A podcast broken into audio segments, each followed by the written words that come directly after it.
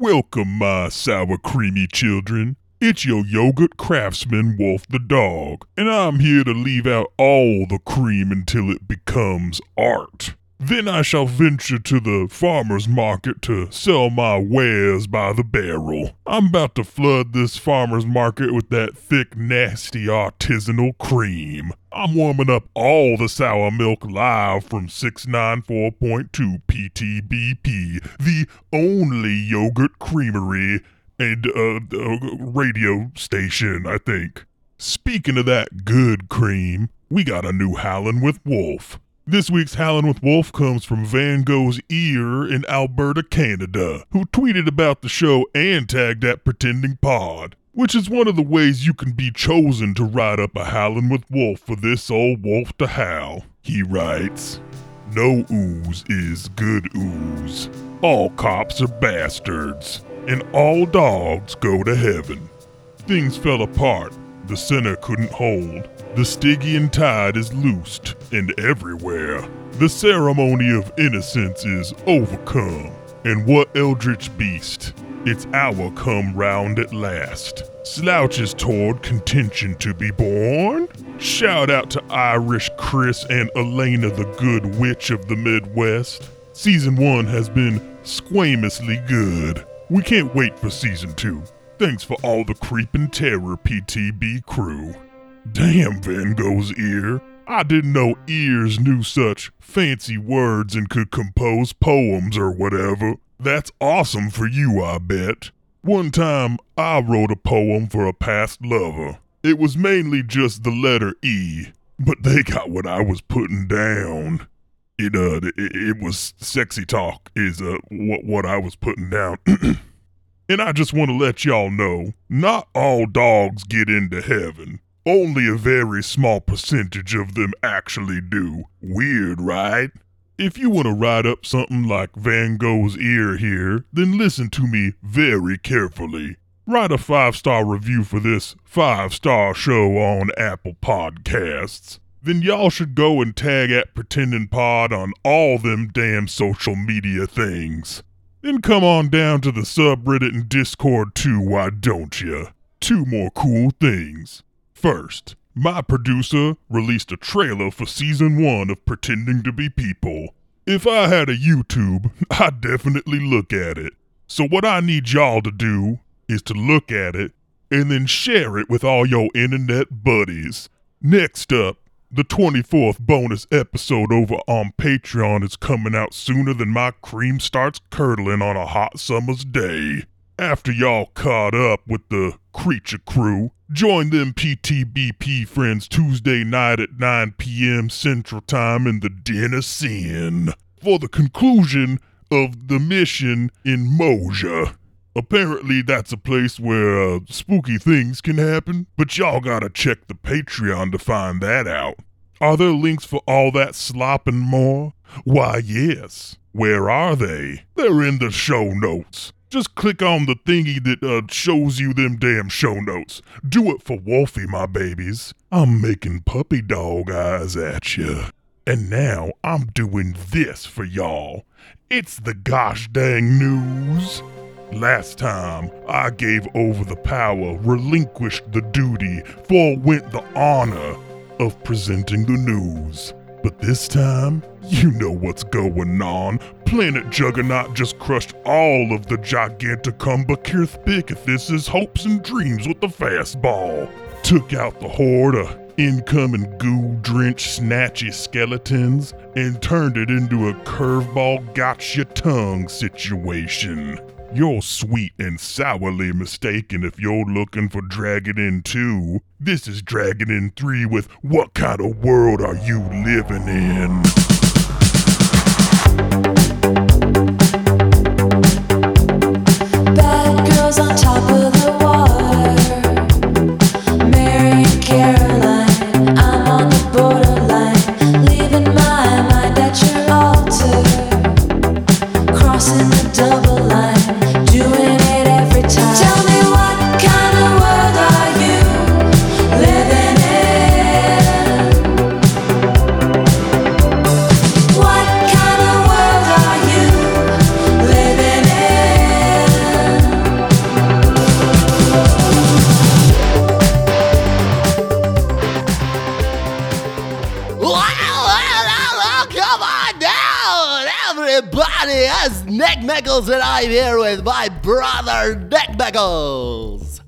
Is that is that the energy we want to start with? Nick Mickles! Nick Mickles! Yeah, sorry, Justin. Are you not amped up enough? Oh, do we need to amp you up? I need to be amped up. Okay, let's get the energy Justin, going. Justin, he's our man. If he, he can't, can't do it, no one can. Justin, Justin, he's our man. Here I come. If he can't do It's it, Nichols no time. one can. It's Nichols time. Oh, everybody! It's Nick Goddamn Nichols! Round three, and we're at the top of this motherfucker. What do you think about that, Nick Nichols? Well, I'm just surprised we're uh, still standing here at our little. Uh, I, I guess are, are we at like a little television desk, or we just? No, we're standing on either side of Keith Vigna, who's crying deeply into the ground Oh, and oh his my. hands. I've got one microphone in his face. You've got the other microphone in his face, which means that we have four microphones between the two of us. That's quite amazing. I love that we found these extra microphones in this extra dimensional plane. Well, they're everywhere when we're out, and we're gonna go right to the business. Oh my God! If you look up at that, do you see the big Gigantobrapithecus right there? The big guy who's being swung around. Planet Juggernaut's got his tongue swinging around like Luke Skywalker in Empire Strikes Back. do you see that? I do see that. Well, that guy is right up there. And the Gigantumbrapithecus reaches down and takes another massive swipe across the land at the liturgy. Am I using that right? At the liturgy. Yeah. and uh, and so another chunk of this this crooning group of chanters Zach, it would be really asinine to stop you right now just for like a minor like definition quibble. Like that would be insane. I liked it. I, I like learning. Love it.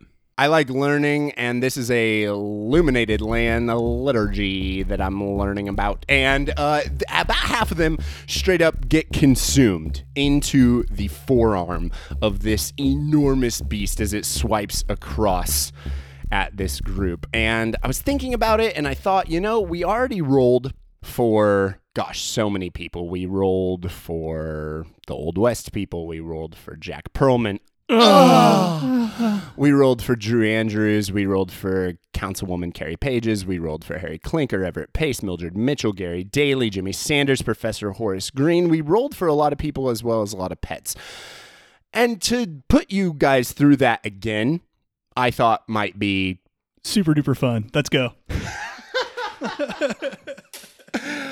uh, so uh, basically, what we're what we're gonna do is, as this uh, this enormous towering beast that's just oozing, forming, and reforming its tongue, hanging out with Planet Juggernaut at the end of this black ooze that it's held onto, it swings around him, and because Planet Juggernaut has this thing's tongue, we're gonna take a negative twenty percent. This thing will take a negative twenty percent. So uh, this time. Uh, we're going to roll for some more NPCs, uh, whether or not they live or whether or not they will be consumed. And they each have a good 30% chance of non existence, which means a 70% chance of survival, which is big. So I will start. I will go ahead and roll the first one because we have just enough NPCs left for everyone to have their own to roll for. So I'm going to start with uh, Greer Hilfentop Kermunker now. So you see this very tall, very buff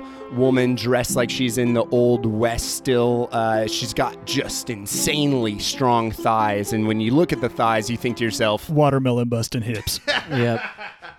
A hundred percent. And shout out to M from Michigan for uh, giving us this NPC To maybe murder. ten dollar level on Patreon. You can uh, write up an NPC. that will kill. Yeah. so if it is a thirty or under, They die. yep, ninety five. Safe. Sweet, sweet life. Safe. Uh, next up is Thomas. Thomas, I need you to roll as we see the janitor of the First Church of Contention. He has a pencil thin mustache and a mullet. Casey Christoph, his beer gut is spilling out of his Van Halen t shirt all over his cutoff shorts, his outfit of choice for the past 30 years, and he is missing a hand. Spilling out all over his j- jorts is a disgusting and amazing uh, description.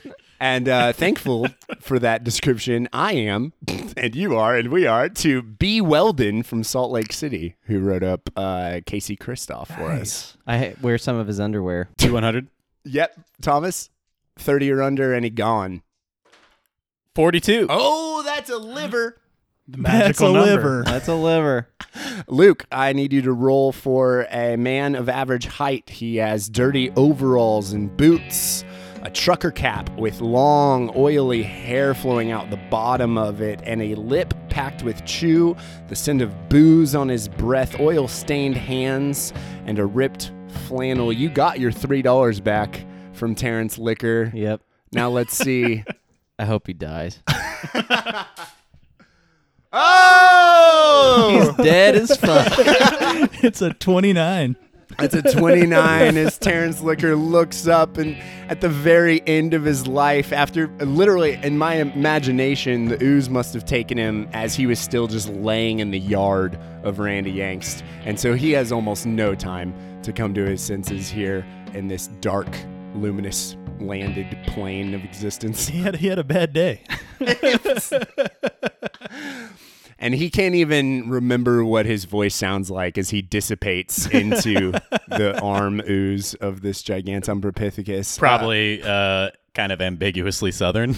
yeah. if I had to guess. That's a good guess. Yeah. Uh, shout out to B. Creever for that lost life. Thank you for making Terrence Licker. What a joy it was to have him in the game. and next we have Joe. I would like you to roll for an attractive woman from the city. And she has a large tortoiseshell glasses, a full sleeve tattoo of a robed figure holding a ball of light on her left arm, and she always wears blood red lipstick. That's right, it's Clara Blankenship. We met her in the tunnels and she told us about Yeah. a dream she'd had. Yes. Yeah. Yes. And shout out to Annie B. Annie B, uh, your character lives. It's a 45. Oh, oh my God, that was close. Annie, Uh, she is okay. and uh, Justin, this one's a new one. Uh, shout out to Sarah from Philadelphia. Just go ahead and roll over 30 for Archie and Taco. Archie and Taco, two dogs to help fight the black ooze with the Contention Creek Critter Coalition. Archie is a white lab mix, and Taco is a Shetland sheepdog. And then in parentheses, Sarah from Philadelphia has written, Just please don't kill my pups. Oh! They live. They live. 56. Wait, could you see that? I did. Yeah. Yes. Oh, nice. Yeah, that worked. We saw them. We saw them. Saw them dice. Uh, wow, that was a really. Uh, this thing is clearly off its balance. It does not know. Yeah, it just did. It airballed. Yeah. I mean, it was rough. It took out the one we wanted. Terrence oh, we, Licker. we did. Yeah, we did miss one. Yeah. Uh, literally, like the the people who are chanting, like have noticed Terrence Licker's like lack of involvement in the chant, and they just kind of kind like of They pushed shove him, him, a little yeah. bit more towards the edge of the crowd. and even that, like I think I feel like the Giganton Propithecus is maybe a little bit distracted by the tongue Skywalker situation. hundred percent. So maybe just like it whiffed and just a, unfortunately a huge drop of its ooze just smothered Terrence like as it went passing by. Uh, that's perfect. And if it weren't for that Planet Juggernaut movement with the negative 20%, I think we would have lost a few more. Oh yeah. Uh, all almost all of them, I think. We, we hit a 30, a 42 and a 46. Uh, now he's just bragging. Now he's just bragging about how fucking cool Planet Juggernaut is. no, I'm just bragging about how lucky our rolls were. Immediately, Rosemary, M A R Y, removes itself from Rosemary. Can we roll to see if she got hit by the Giganton Propithecus? Oh, yeah, sure. I'll just roll. Don't look. yeah, she's fine. And so uh, you. I did roll a 37, though.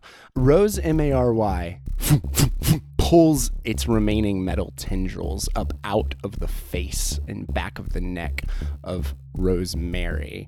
Upon seeing John Ball, Filling her hole with the world. that's right.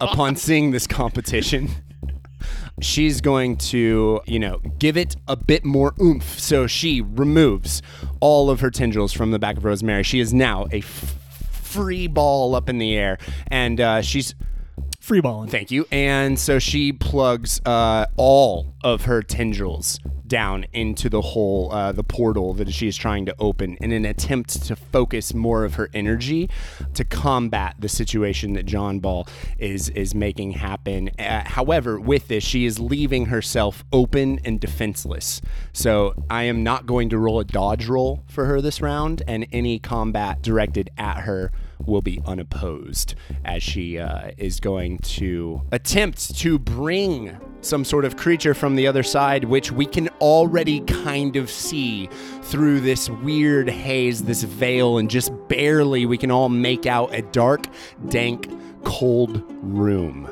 And inside is a familiar skeletal creature with skin so thin her bones protrude into view. Her nail beds are empty, bruises and lesions cover her body. But even through the hideous transformation, you recognize Mildred's granddaughter. And with pure hatred in her eyes, Tildy B. Mitchell shrieks.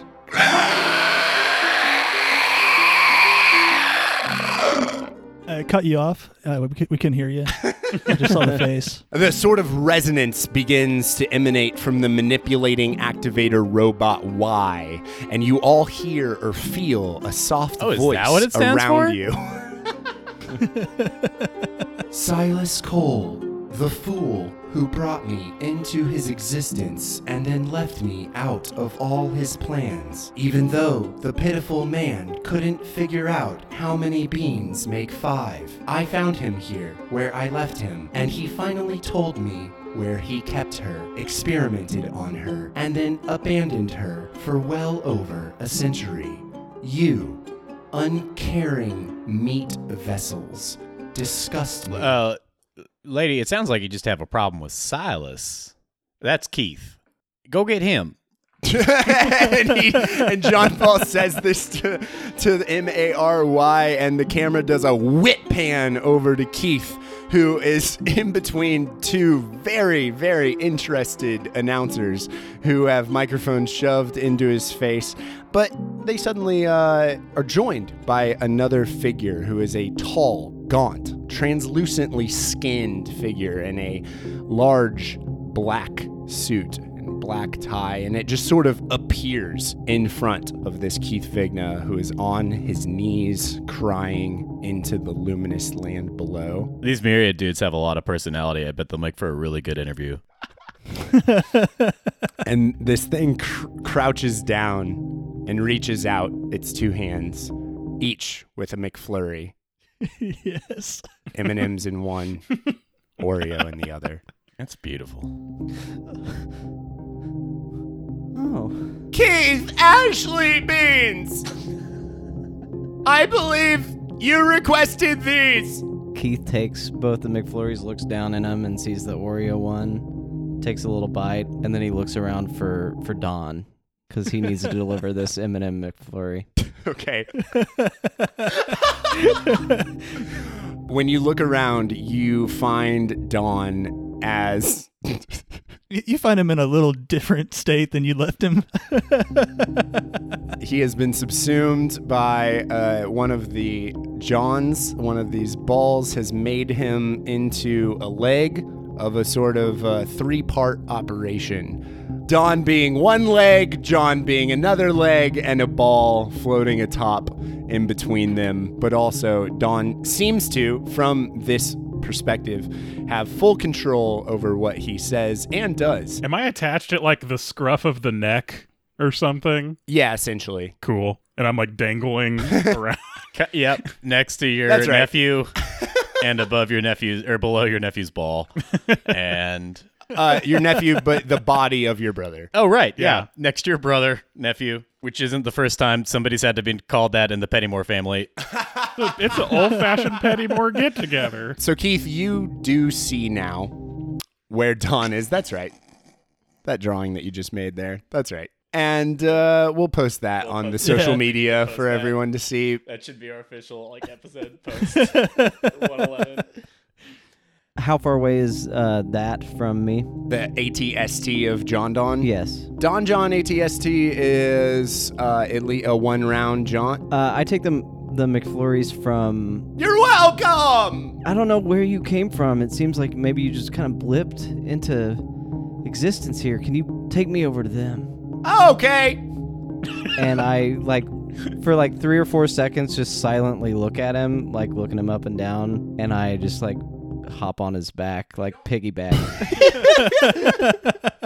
You don't blip out of existence. You do move there, and you move there at an absurd rate eh, that you haven't felt really since this thing clearly moved from on top of one of the mausoleums in the city cemetery to you to put its hand directly around your neck. That was the last time that you, you know, Right.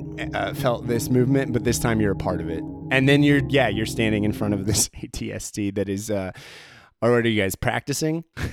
left, right, left, right. uh, Keith hops off the creature's back and is like, "Hey!" And he holds up the M&M McFlurry and looks at Don. What the hell is this? I try to slap it out of his hand. You try to slap the McFlurry out of his hand? Yeah, but this ain't the time for a McFlurry boy. Oh, hold on, Uncle John. Uh, Don.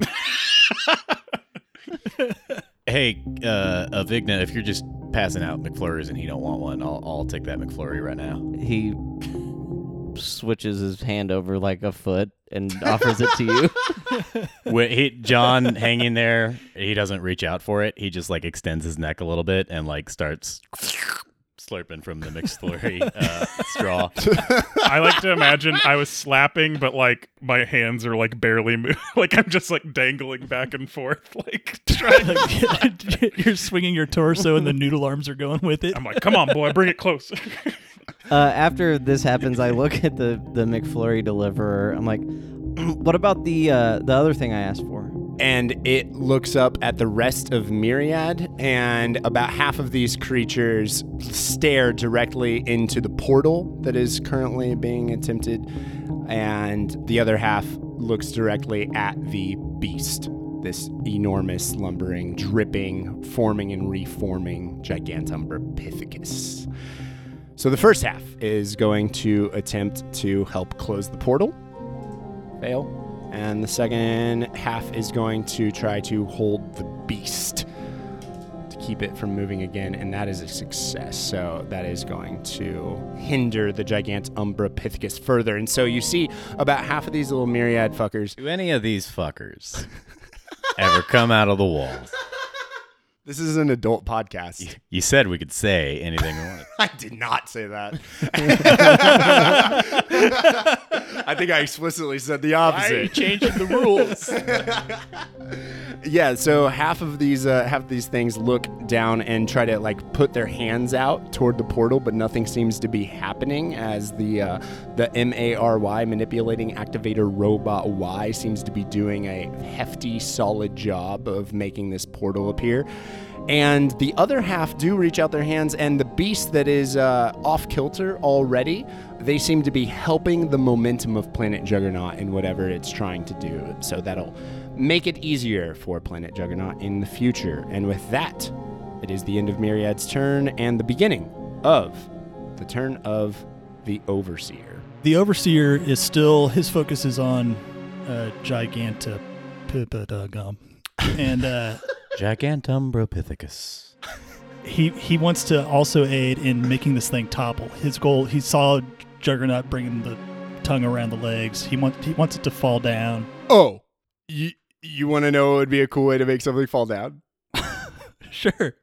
Uh, do you have a thing? Well, I was thinking I could, uh, you know, when um, a guy like kneels down behind a guy and then he's goes stumbling back that's behind what I was going to bring up. Tabletopping. Couching, yeah, tabletop. Yeah, yes. yeah. Which we love tabletop. Tabletop. That's what this is all about. yeah. It's a tabletop game. You know that big tube of light Uh-huh. that it was trapped in earlier? The overseer could probably move it. Well, it's funny you say that. I wanted to startle it so it would uh, it would try to move out of the way of something. Okay, so you're going to couch the thing. I'm gonna couch it. Uh, yeah, no, I think overseer. Uh, we just saw that Clark can do the light thing, so we're gonna let Clark startle it, and Okay. we're gonna have the overseer bringing that tube down behind it. That's rad. I love it. Okay, so first let's roll for the overseer to bring the tube That's a 68. That is a success. You know that how he he made his li- his his face shine bright Yes. like that. Uh, he does that right right then, but he takes his hand and he rubs it down the front of his shirt like that, and he's holding a giant ball of light. And he chucks it right toward the thing, and it, it and it it bursts in front of its face in a blinding flash. It's a flashbang of of magic. so cool. Zach and I made the exact same sound.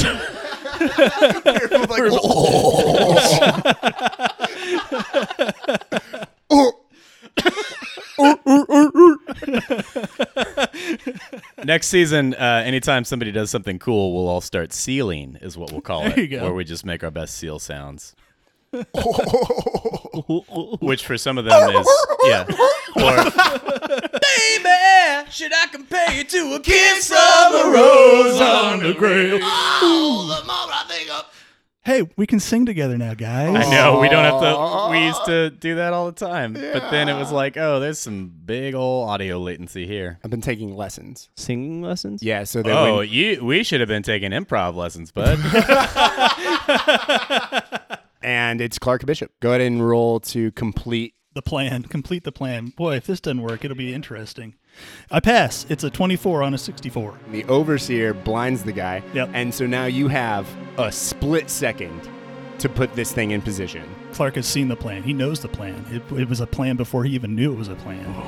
And his hand stretches out toward that thing that he had previously fucked up. He he let this thing out of that tube. So he's like, I gotta. This is poetic justice here. Is what's happening. he just he, he whips his hand. It's a it's a it's it's a magical flourish of a hand whip. As quick as somebody can turn their wrist, that thing flies from where it was right down behind it. So rad. okay. Uh, the Gigantomorphithecus is tilting, and as with all large, large creatures, it's basically in slow motion as it's just like, oh. Can we have all the all the people in the liturgy uh, blow all all blow at once? Yes. Ready?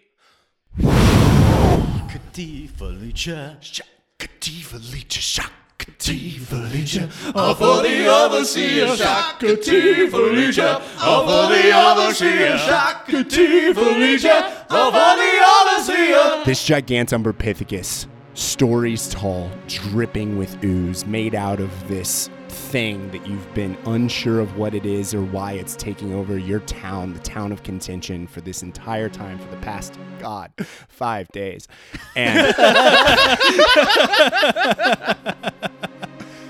it's forming and reforming. You're never quite sure exactly where it is, but in this moment, you do know that it can no longer stand.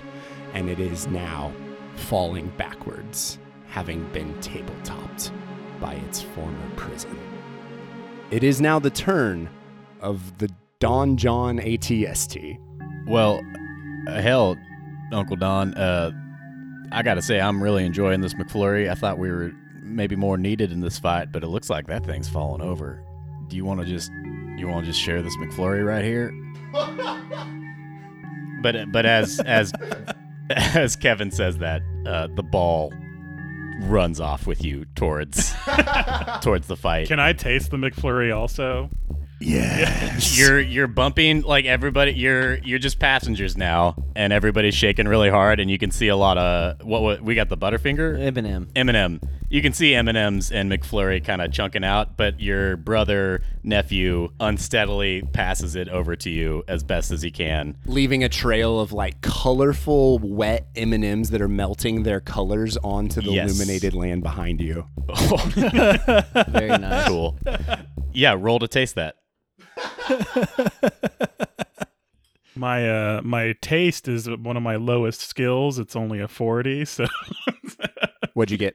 Oh, uh, I didn't actually roll because I didn't want to to do that. But yeah, I got a 29. So It's a long bit. yeah, I got a 29 on taste. So I what does that do, Zach? Oh, you want me to describe? Let me get inside your mouth real quick. That means you get to taste it. It's just how do you think that tastes to I think uh, he likes uh, who who don't like a McFlurry. Don's like lactose intolerant, so he hasn't tasted a McFlurry in Oh, but I don't have to but, like, experience Exactly. because I can I can taste through your taste. He's also been trapped in this world for decades, seemingly. So Yep. there's probably a lot of things he hasn't gotten to enjoy besides just dairy. Uh huh. What's next on the agenda? Cheese.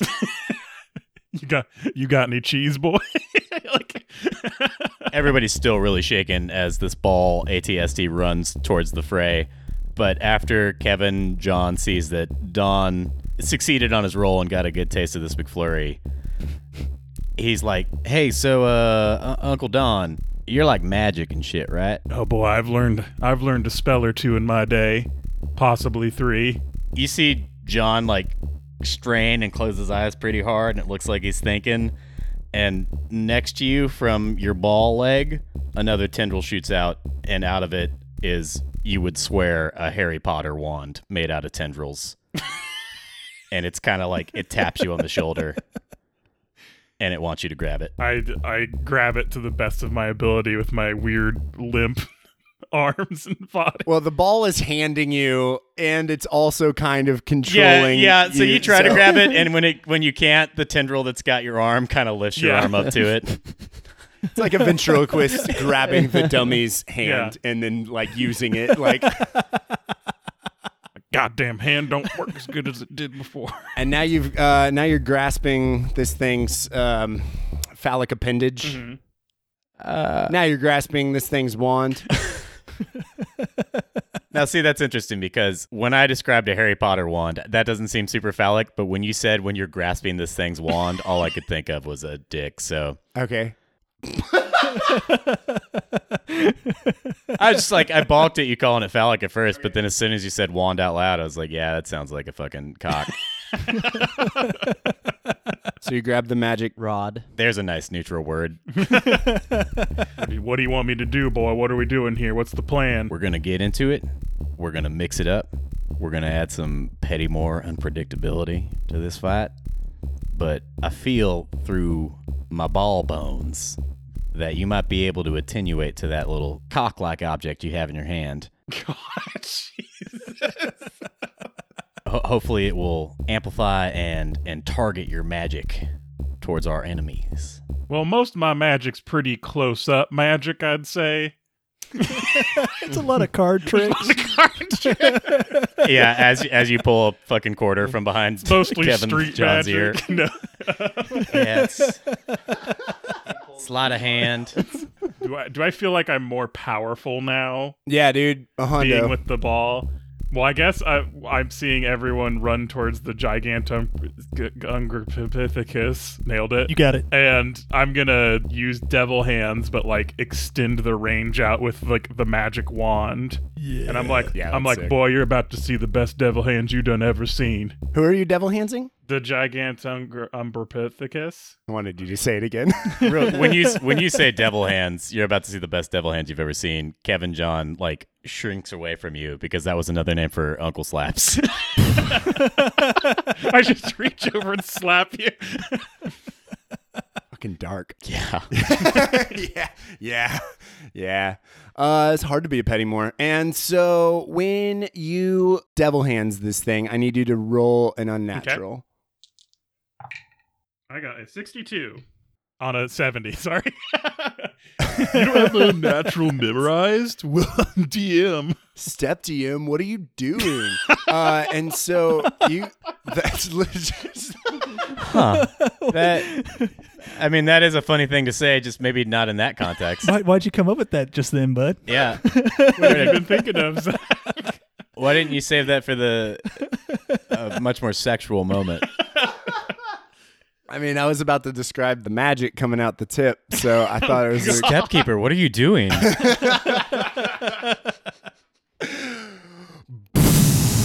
the magics of Don D. Pettymore and the vector that is Ball come together to form this like unholy trinity of both of them. And it just like fires out. I mean, you all see the first like massive amount of color you've seen in this world that isn't just technicolor. What color is Devil Hands? I pictured like a crimson red. Oh yeah. In my mind, I thought of like holding the wand, like my entire arm starts just like glowing like orange red and like charging up basically and then it like extends through the the rod. As that's charging and extending, uh, Kevin says, "Step Uncle."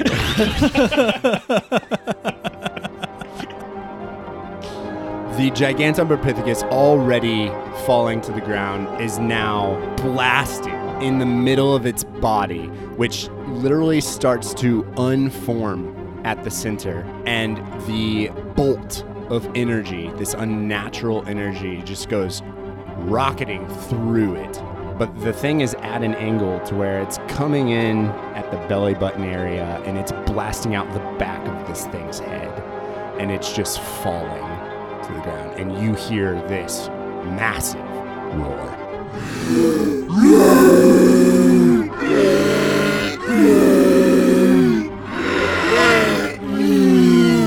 if Don were to look over, he's not because he's he's concentrated on on making this spell happen. He would notice that his brother nephew next to him is turning into that Technicolor muck one bit at a time. It's flowing from the leg with Kevin Don into your wand, out of the pack. Kevin John is being sacrificed for this spell. The crimson red bolt of energy that is connected and blasting through is encircled.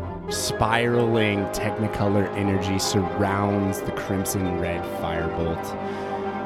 And when it connects to the Gigantumberpithecus, already on its way down, the crimson red and technicolor stream begins making its way throughout the entirety of the existence of this enormous unnatural creature. And then the entirety of this forming and reforming structural beast, this huge presence of this world that has been feared by everyone who's been here for as long as they can remember, it just dissipates. And then, like a bomb, the spot erupts, and technicolor shockwaves with hues of red breaking up every color between them send everyone huddling to the ground in order to avoid being thrown off of their feet. The Gigantumberpithecus is no more. Fuck yeah. Fuck yeah, dude. Whoa. Ooh. John Ball, you're fighting with a hole and a whole lot of Mary.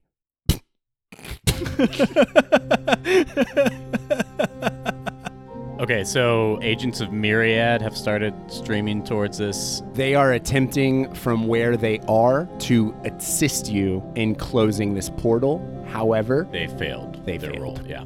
So, yeah, John Ball sees them try and fail, and a lot of them wind up on their ass with the shockwave. John shoots out impossibly long tendrils on either side that kind of literally just throw every myriad who fell on their ass from the shockwave. He just scoops them into the hole and tosses them on in there. Wait, I was I was writing down. You did you throw the myriad guys into the hole? Yeah. Nice. Holy shit. We might need those guys though. Just the ones that fell down. just the ones who couldn't hold their weight. All right, go ahead and roll. Unnatural. I totally forgot I had a better thing planned for this where John Ball just turns into a bulldozer. Oh. Do that. 19. Okay. That's a past unnatural roll. Myriad rolled uh, 100 in order to keep themselves from being used in this way. It's a critical fail. it's a critical fail. The most critical fail. It's the most critical fail. They start running towards it. Oh, dude, like a bunch of the other ones see what you're doing and throw themselves onto the pile as well. And these are ones who were trying to help and kept their feet under them. Uh, but they, they throw themselves at the mercy of this John Ball creature who clearly knows what he's doing. And these things know that a portal shouldn't be open and some of them are even even yelling out you you see them communicating with each other and one is like um, is that 1620216 Yes, yes, yes! The plane! The plane! It's unstable! Close the portal! oh yeah It works. Some of them look down though, and you see. Uh, let's roll. Uh, oh, roll humans, but it'll be at a negative twenty. Everyone, go ahead and roll human, but at a negative twenty. Fail. 47 on a modified 30. I got a 42 on a modified 10. Did you say at a negative 30? Negative 20. Oh, yeah, I still failed. Yeah, I crit passed. Hey. When you. Holy shit. Which Keith is this? Oh, that's a good question. Should I roll for both Keiths? No, Oh, it's, 'cause the it's other not one's going to be far the away. one that's up on the ceiling. Yeah, yeah. that's slowly lowering the ocean of darkness. He's got his own thing going on up Yeah, there. he's he's preoccupied. yeah, no, he it's the one who just dropped off the McFlurries, turns Yeah. and sees these myriad creatures, and the ones who are blocking themselves over this portal and they're looking down and you see on their faces Can I intently look in their eyes and see what the reflection in their eyes are?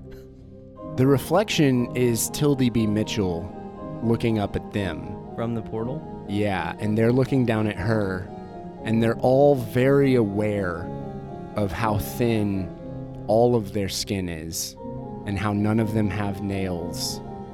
And they're having this weird crisis moment. I didn't put two and two together until just now. I still have not. Are they all Tildy bees? They all have a lot of similar qualities physically. yeah, Keith did spells on Tildy bee in order to try to find Keith. li- like eternal life, which made her fingernails pop off and her skin very thin and her hair fall out. And Holy shit. One of the Keiths didn't have fingernails either. what does this Keith think? This Keith didn't get it until just now either. What does Myriad think? Yeah. Myriad is confused as fuck. Holy shit. Might have sent the wrong thing into that portal. This is fucking interesting. The Keith that is up in the sky. Wait. Oh, okay. No, I guess we could just go. I, I don't know how to do this. There's no way to do this in character, but what does that make Marvin? Were they part of a transformation? They're a lesser of the myriads?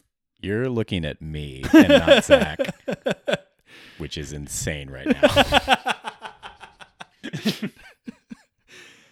or a step past myriad? That, it's just Zach's dumb little story. Don't worry.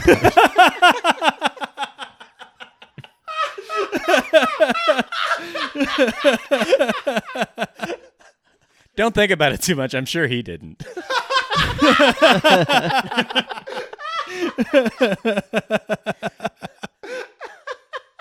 we're seeing that Tildy is like a prototype myriad. So I'm just wondering Or where. like the origin. yeah, where on the scale is Marvin? It's he, it seems like he's more advanced. or these things are so advanced that they all are they're enlightened. They don't even need human speech and all that. That could be. It seemed to me these were more like machine people almost though. And Marvin had a lot more of his own agency. But maybe they're like a hive mind and they are more advanced. I don't right. They seem hi- hive mindy until we interact with them. Like they, they do that when they're. Yeah. amongst themselves. And then whoever you're interacting with can like direct the consciousness Right. towards you at that moment and send it out to everybody else. But that also seems more robot like machine linked. For sure. And Marvin had- was like a crime lord. A lot of their systems are number based. They tell they say things Yeah. in numbers. When Keith looks into the reflection in their eyes and sees Tildy and, and sees them and starts thinking about it, he just walks over to the pile. Yeah. Cool. He Yeah. wa- he walks over to the pile and looks at one of them. Did I Did I do that?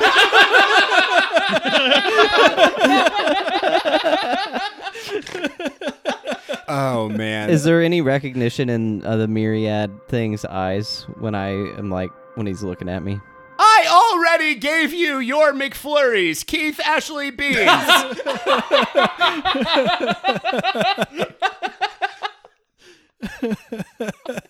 the Keith that is up in the sky sea, surrounded by countless unspeakable worm like abominations. They're rising out of the water. They're tube like, covered in squamous, black, partially translucent membranes. Their bodies segmented as toxically green, pulsating arteries and veins can be seen through their thin looking exterior. They have no identifiable eyes or nose. Their cavernous circular mouths, one sitting just inside the other, are lined with hooked teeth. They're spitting out saliva that's somehow darker than black. And from these maws, sharp stylets protrude like something between a tongue and a noodle like needle. And you look down at the door sized chunk of frozen worm keeping you afloat. And as your eyes refocus on the darkness of the cold ocean around you, you have a horrible realization. This ocean is made of absolutely zero water. It is not ooze either. This upside down ceiling, slowly lowering down toward the battlefield below, is made up of myriad small, slithering, squamous xenonematodes. That's why the waves crash in irregular patterns, and why being submerged has a strange sort of pressure, tightness that doesn't happen in water. And these things begin crawling up your legs. Keith looks around, looks at these little tiny worms crawling up his legs, and spots a worm not too far from his frozen door worm. He gets out one of the saw blades that he that he'd been shooting, and there's like a little hole in the middle of it. He takes his pants off and shakes off the worms, and feeds one of his uh, legs of his pants through that hole, and then he jumps at the nearest worm with the intent of stabbing this saw near the front towards the teeth. Jumps over and tries to stick it in. Okay, roll melee combat. I got a four. I got a 42. Uh, Do you do you pass? I do. yeah. So what happens? Before you can even lunge, as you're tying off your pant leg through this circular saw, these worms are climbing you. As soon as your pants are off, these things are climbing your legs, and you realize that when they're climbing, it's not individual ones getting any higher on you. They're just sucking their little circular mouths, hooking into your skin, and then the next one is just like somehow like like crawling up on top of that one, and it sucks onto you a little bit higher, and then the next one. Just these things just running up your leg, and your legs are just completely covered in these tiny little mouths that are chunking out bits of your skin and sending you mentally to a completely different place as you take six damage. I don't know what my health is on this, Keith. Is this your main Keith? This was the planet juggernaut, Oh. Keith. So it was full health, right? After No, I think it was low, wasn't it? Didn't we start that fight really low? Hold on, let me try this again. Which does 36 points of damage. To Oh, I have. oh, nice. I had thirty-seven. I had a million. So It does a deadly amount of damage. as I'm as I'm uh, trying to jump off, I see what's happening, and I use the circular saw to cut my legs off so that I can get away from the worms and fly towards the other worm. uh, zero sanity, Keith. That makes all the sense in the world. And so this circular saw just. probably don't even make it to the second leg after you go through that femoral artery. No, we're gonna go ahead and it's a it's a whole new kind of uh, samurai move that you've invented here, of taking a circular saw through the thigh, in order to uh, Die. Ritually commit Sudoku. God damn it. Or the uh, Cubs announcer. God damn it. Wow, my God! What do we think about Zach, that? that's a terrible Harry Caray. That was Nick Nichols. I know. What's Harry Caray sound like? Like that. It gets a little more breathless. yeah, Harry Caray watching the baseball game and calling the play. Musical guest, Harry Caray. What is the last thing that goes through Keith's mind before he dies? a bunch of worms.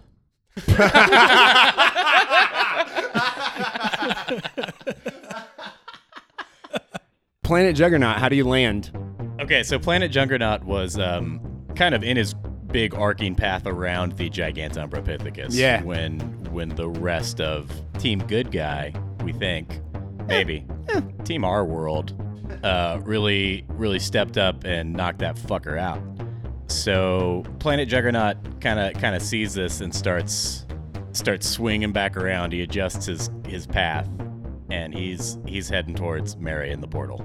100%. So uh, go ahead and roll. I think we can make this happen this turn. Oh, right. So can he get to her this turn? Uh huh. Okay, so he's gonna try to just take her out. He's just Land gonna on try to her? like land, yeah, Okay. or or just flatten her, just like he's heading right towards her. Mhm. Sixty-nine. It's a 69. Oh my god! It's a straight 69. Oh my god! That's, That's fucking incredible. amazing. Describe this dinner for two, baby. So Mary has Mary has dropped Rosemary, right? That's right. okay. Yeah. So it's just this. It's a ball focusing all its energy onto this portal. Yeah, it's got all of its tendrils except for two plugged in because those two had been lasered off previously. Mary is so focused on on forming this portal and bringing Tildy into this world that she does not really notice the shadow that starts looming overhead, getting bigger and darker. And just as she thinks she's about to like pull it through, she's at her moment of of utmost concentration. Everything ends for Mary. Everything goes black. There's no more consciousness. No more pain. No more no more struggle. The mission is over. Mary is over. The rest of the people in this in this weird world feel everything around them reverberate as planet Juggernaut crashes into the ground, completely eliminating the portal, the Mary, and it kind of pillows into the like soft surface of this space. And you don't you don't hear the sound that you think you should as it's kind of absorbed into the floor of this world a little bit, uh, like you jumped on a soft pillow, and it comes to a rest over the space where Mary used to be.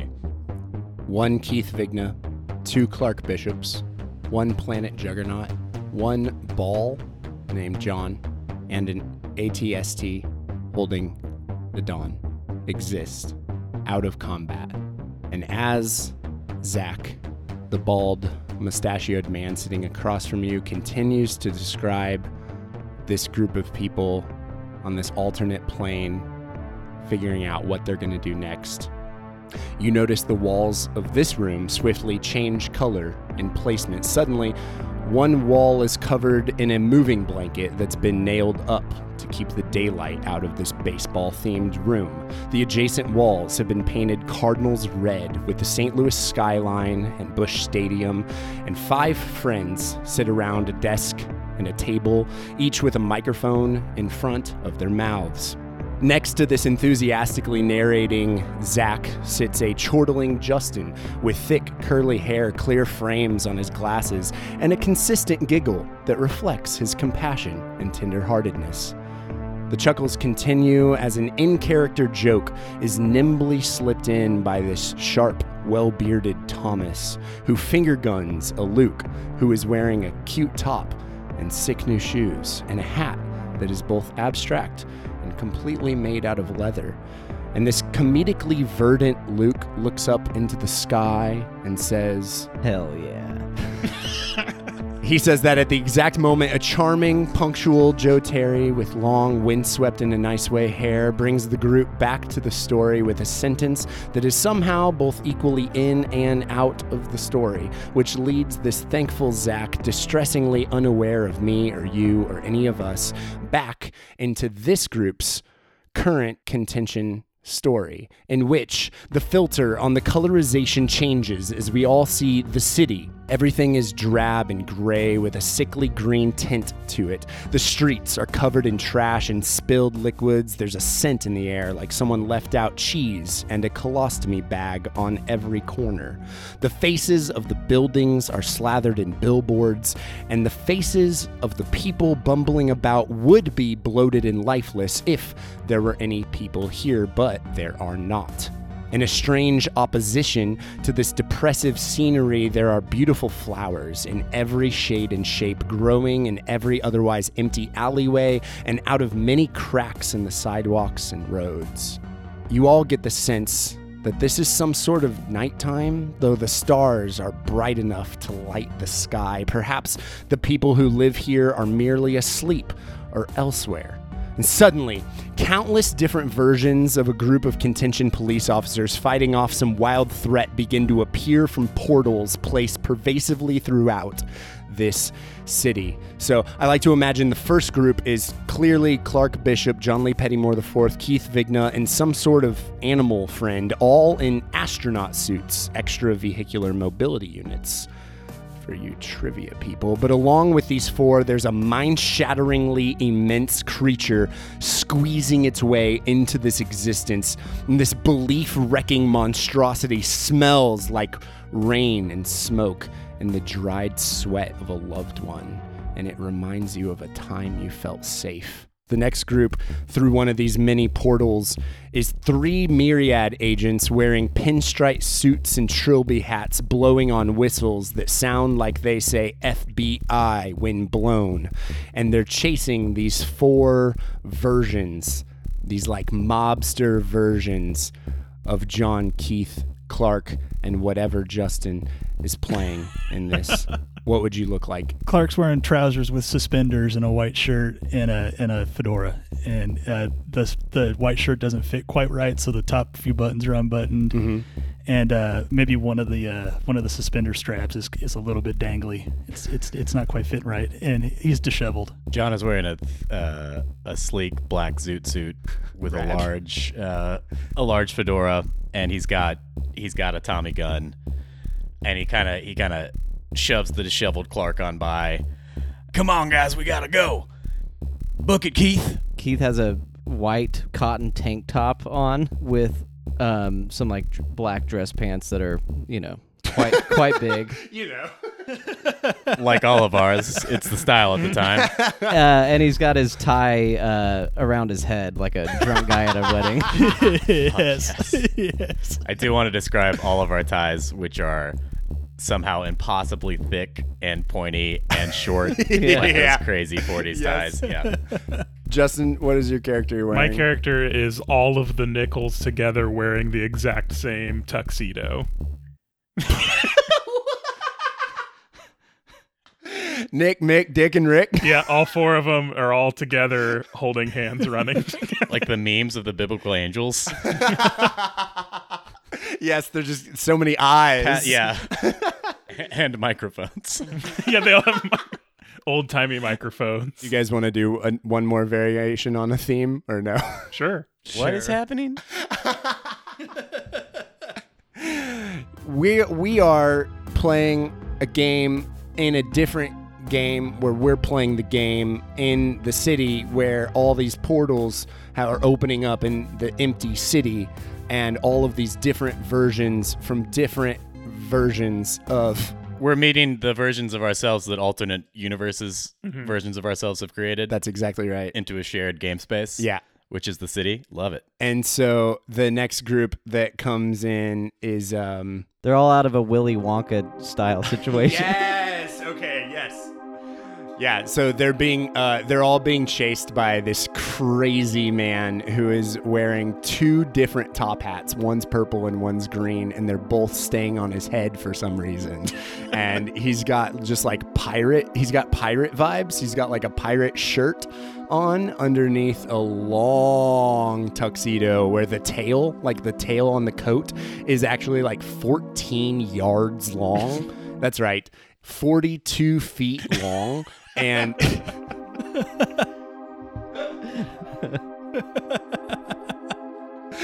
uh, and what is Keith Vigna? What is Keith Vigna's Wonka character? His clothes are just made out of banana laffy taffy. Is he like, eating it as he's, chew- running? He's, he's chewing on the suspenders. Keith isn't running. Keith is in the bed that we're pushing. Ah. And as soon as the guy catches up, he leaps up and spryly like runs out. You got a Wonka, Justin? You got a Wonka character? A Wonka character. Yeah. I. What about like? There's like a, a beautiful cotton candy outfit of some kind. Is that Some what, kind. Is that what? It, is that the Wonka? is that a Wonka? That's the Wonka. Is that a Wonka? Clark's wearing a uh, a uh, black turtleneck and he has a monocle. Oh He, yeah. he was one of the parents Uh-huh. of the children. Yeah, that's perfect. he got swept away after his child got taken, and he's he's just following these people who seem like they know how to get out of here. A small purple John Lee Pettymore holding a Tommy gun turns around and starts opening fire on the thing chasing them. We keep doing this, and every time John has a Tommy gun, Uh, that's actually crazy because I wrote uh, a thing in here uh, it- that where he doesn't have one. So I, Oh, wow. yeah, I know, I know, it's wild. it's wild. Could you imagine? Uh, my final one is that busting through one of these portals into this weird city scene is Keith Beans in an Olympic style wrestling leotard. Clark Bishop wearing a crown made of flowers with a guitar strapped to his back. And you both look like you have what are oversized paper clips aimed directly at a John ball. And at the end of each of these uh, metal tendrils, uh, what do you ha- what do you have? Just a bunch of myriads with Tommy guns. and they're just like, Clark, Keith, we only want to help as they blast bullets their way. And as these five first class friends forge further into their fiction, another equally charismatic and likable group, us, talking uh, us again, we're talking about us. We we're back in in this room talking to each other and dealing with Zach, I don't want to freak your dick, but that's where we've been this whole time.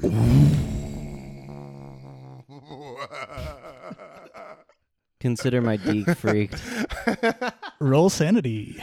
Suddenly, you're all standing on this luminous land, free from the restraints of combat, looking around at each other, when a sound like a swelling sea surf surrounds you and smothers your senses, as an actual swelling sea surf consisting of cramped small scale xenonematodes begins collapsing down toward you. It has not stopped. It will continue. You are running out of time. Thanks for wasting all our time with that alternate world shit. was like a round and a half. We could have been fighting those nematodes. We could have been doing so much. Yeah.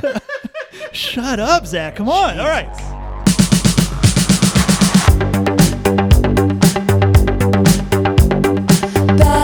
on top.